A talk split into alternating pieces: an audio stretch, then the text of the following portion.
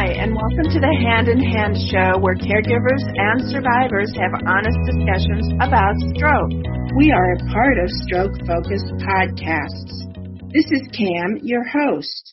This episode is brought to you by Media Connect, a division of Finn Partners, one of the industry leaders in book publicity and partners with leading associations, nonprofits, and companies to deliver their message on a national level. Visit Media Connect at http colon backslash backslash www.media-connect.com. Hello everyone, this is Cam and you're listening to the Hand in Hand show, a part of Stroke Focus. We have a guest, Ted Baxter. Ted has led an extraordinary life, his scholastic achievement before building a new financial services consulting practice in Japan. All this changed when Ted was hit by a stroke at the age of 41. He had no warning, no signs, no TIA. He was healthy, an avid exerciser, and he took great care of himself. But he spent a lot of time on airplanes, including long trips. And this requires some particular care due to the risk of of deep vein thrombosis or DVT. Remarkably, he has overcome the challenges that came with the stroke. He has beaten a motor deficit and is walking, running, writing, and even golfing using his right side as if it were always there for him. Uh, but recently he published a book called Relentless, and we are honored to have him as our guest today. So let's listen to what Ted has to say Good afternoon, Ted. Good, good morning or good afternoon, depending on where you are. That's true. I didn't think about uh, you being somewhere else. You were living a great life with a successful international career and you were in peak physical condition. So tell us about the day that you had, and it was an ischemic stroke, I understand, at the age of 41. And yes, it, it, I had a massive ischemic stroke uh, 13 years ago now in 2005. Um, it was it was a shocking tragedy. Uh, it came from left field that nobody could have predicted it. It, it was frankly sad, um, but my my my health up the up up to that point was fantastic. Um, I had a great job, a financial executive and traveled the world for my job and they were they were keeping me busy which i loved it. It was a thursday on april 2005 when it all went crashing down. Uh, a typical work day and busy i worked out in a hotel gym in london at 6 a.m um, then i went to work and finished my day in london by 2 p.m in time to catch a flight back to o'hare chicago it was just after 8 p.m. that night, uh, Central Time, watching TV. I was watching the, the, the Apprentice. and a commercial was on, and a commercial was on the TV. Uh, my wife asked me a question, and I couldn't answer. Uh, and she repeatedly asked this question, and I wasn't. I, I was awake, but wasn't responding.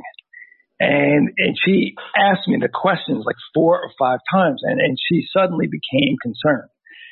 So at that moment, unaware by all who had been involved in this incident, I lost control of language. Um, I lost the power of speech and I lost the power of comprehending. Uh, I'm telling you this uh, right now because I couldn't I couldn't tell anybody about this um, many many years ago because I really couldn't have I didn't have the uh, speech I didn't have uh, comprehension. So imagine imagine a situation where I desperately wanted to tell her that something is wrong with me, but without comprehension and awareness, I simply didn't know how.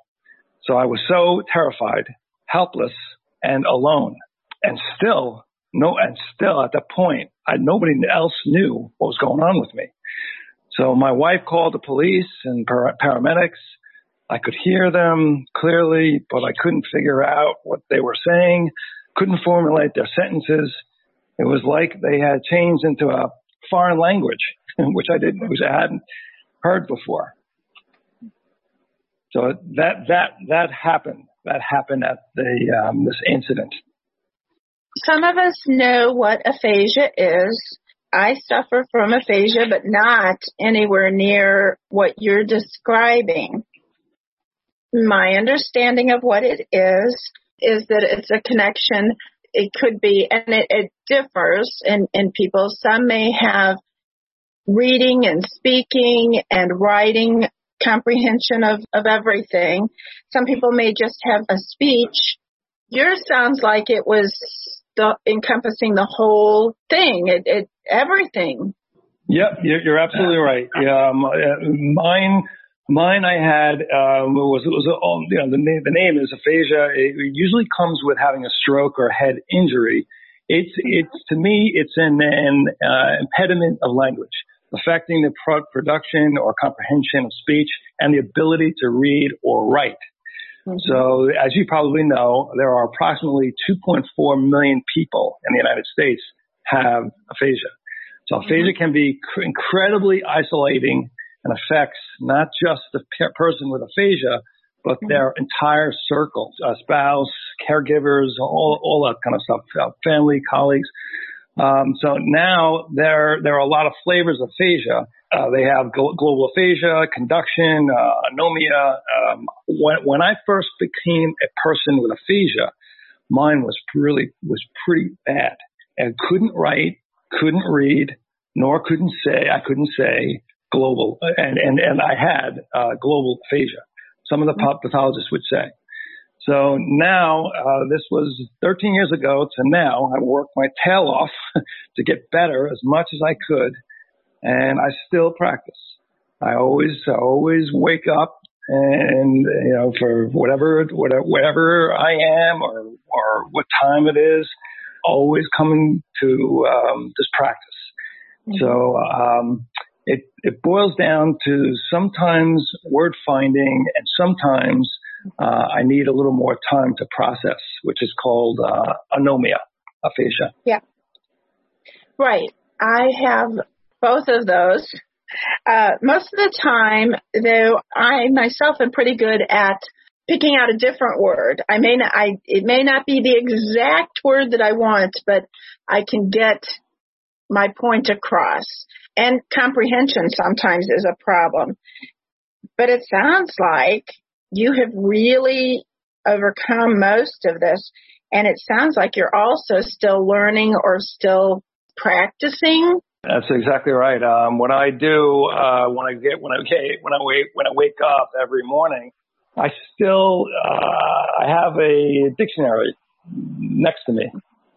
Uh, it's, uh, it's called Mr. Webster, and he's he's the best. He's my best friend. So if I happen to, to hear uh, a word which I don't understand what it means, I, mm-hmm. I stop and get get the the Webster out there and see what it, what, what that means, mm-hmm. and just practice it. So yep. so that's my that's my role. That's great. We use crossword puzzles in my house. That's fantastic. But, yeah. Yeah, but I think mm-hmm. that's a, that either one are really good because then if we don't know what the word is or something, we do too, then go look it up and, and practice it and try to use it. we do not do the New York Times crossword puzzle though. Let me tell you that right now. so, yeah, I would I would stick with the, the, the simple the simple crosswords. exactly. I, I kind of fail those sometimes, but the New York Times one, it just, it, it really plummets me into d- depression when I can't get even half the things.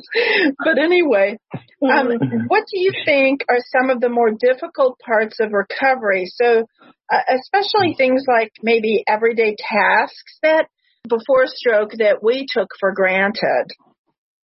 That's right. Um, I think that, you, you know, so, so let's say uh, I, I go to Starbucks every day, right? I, I order order uh, some. I, I get coffee. Right? I happen I happen to like coffee, right? When I had when I had uh, my stroke at that point, it took me two or three years to get up to go into into Starbucks and and order a latte mm-hmm. Eh, with nothing uh, with nothing within in it mm-hmm. with without any um, questions which means that means I uh, I successfully I I got the question of what I what I wanted to have uh, or order order a latte that kills me when at the point I have the stroke because yeah. I you know every every you see it see around um, especially if you go into a Starbucks, it's very busy and all all the day. Mm-hmm. It's, it's it's it's tough to get in there and and order order a latte. So that was one right. thing. And then the second thing, um, I always say good morning or good night with uh, conversations along with with that, like a chit chat. You know, when you meet meet people, you know, if I'm walking my dog around the street and I, you know, I say good morning and stuff, and it starts into a conversation. Uh, you know, what what about the weather? Do you like the weather? So I couldn't do that.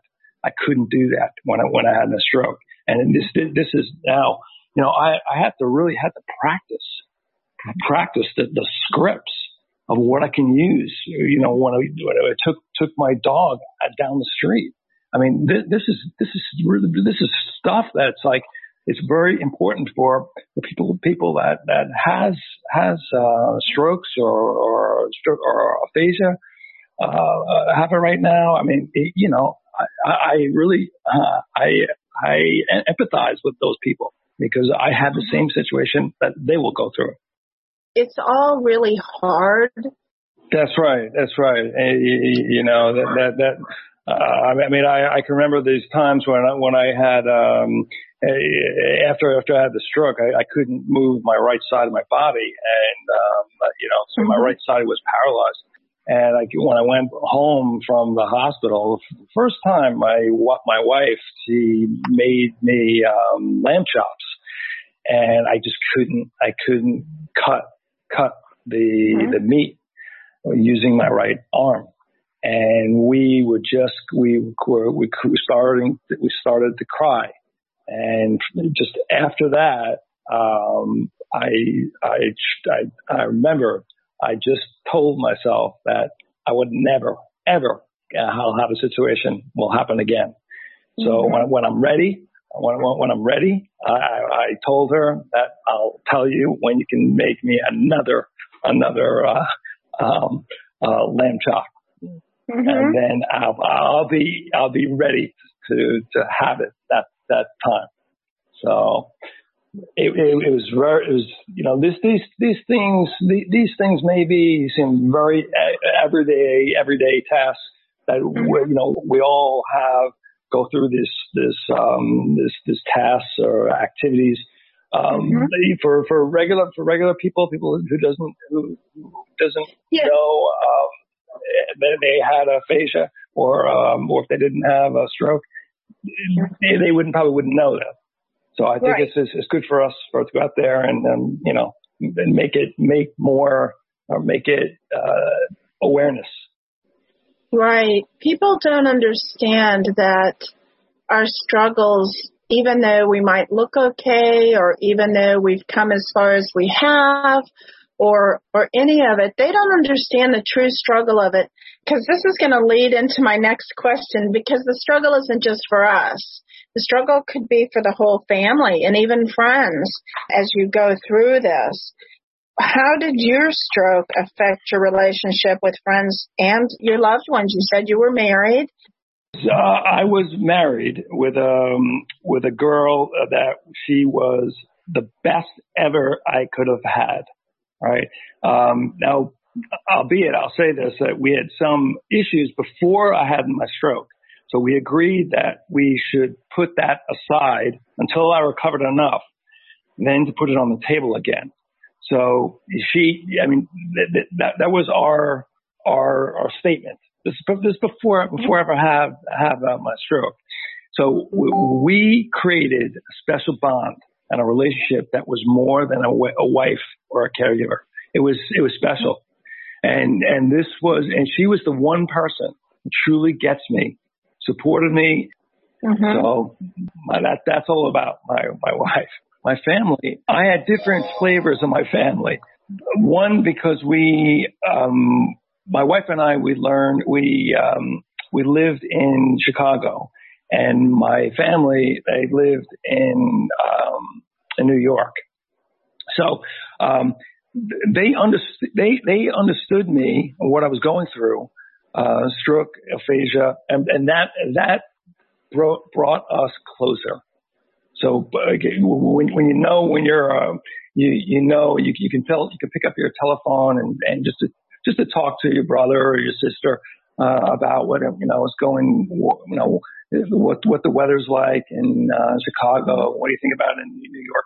That's nice, but but this this brought brought us closer, and and to see them that day uh, I had my stroke, they were they were there in a in a in six hours, mm-hmm. and they were there with me.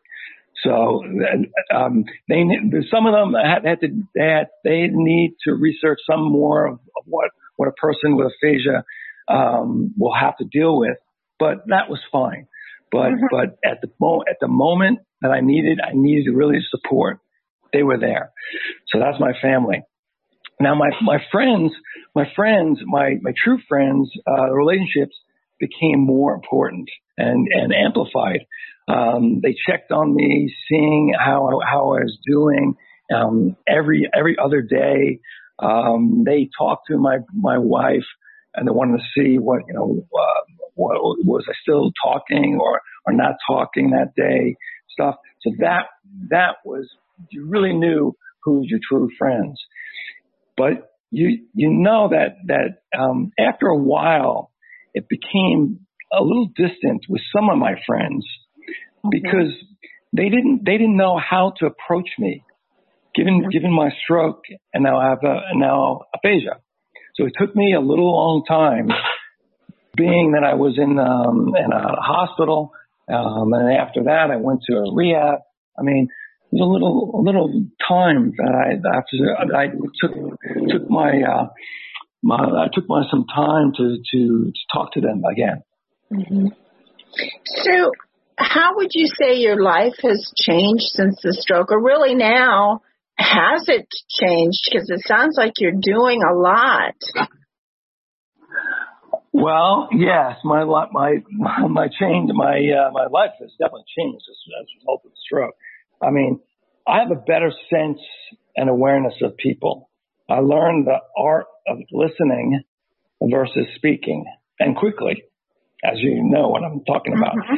I take my time more now. Um, I'm in the present versus looking over my shoulder or worried. Uh, you know, I don't worry about things like, well, what if, or what if I could have done. No, uh, yeah, I'm, I'm in the present. My speech has changed. My space, my, my pace is slower. I make sure I can speak clearly and accurately before I actually speak it. You know, having a consciousness of, of uh, your shortcomings, that's key for me to, to, to know that. So, what do you hope people will come away with after reading Relentless, which is the book that you've recently published?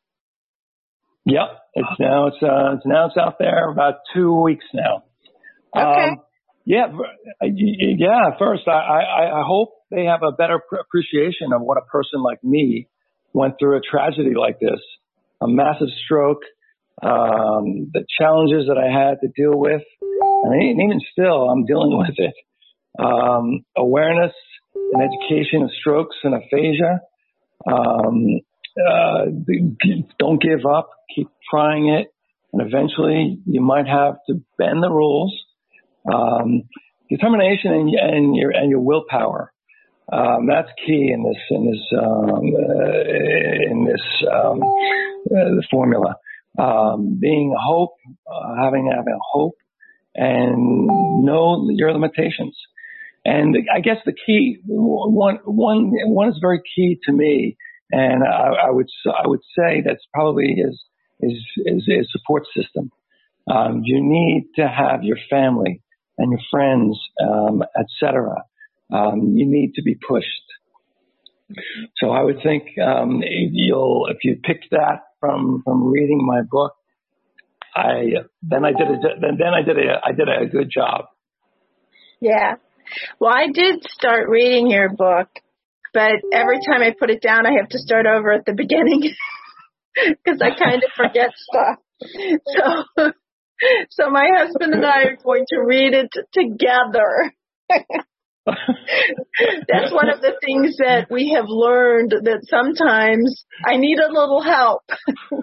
and then we can discuss it and then and then it gets better. But um yeah, so I I have started reading it and I've started reading it about four times. So maybe when he and I look at it we'll we'll get through it together. That was just my little funny about your book. The book is letting us know that it's okay that you did this. We can too. That's right. That's right. And, that, and, that, and that's why my, the name of my book is um, the subtitle is uh, is how how a massive stroke changed my life for the better. Mm-hmm. Um, I, I, now, look, I, I, there's no way I, I would suggest a stroke for anybody, but because I have, but but because I had it, I needed a different life script, if you will. Right. Um, I tried so many ways to, to tap on different ways in my brain. And so far, I've succeeded to live, to live in a more meaningful, active, caring life. I learned, I learned how to appreciate life more in a balanced way, uh, not being self-absorbed in one thing only. I learned that thing, that, that having a successful career is, is maybe not the most important thing. Mm-hmm. So, I, and plus I, I, I want to help people. I give back right. and yeah. You, so all, think, all, all in life. Yes.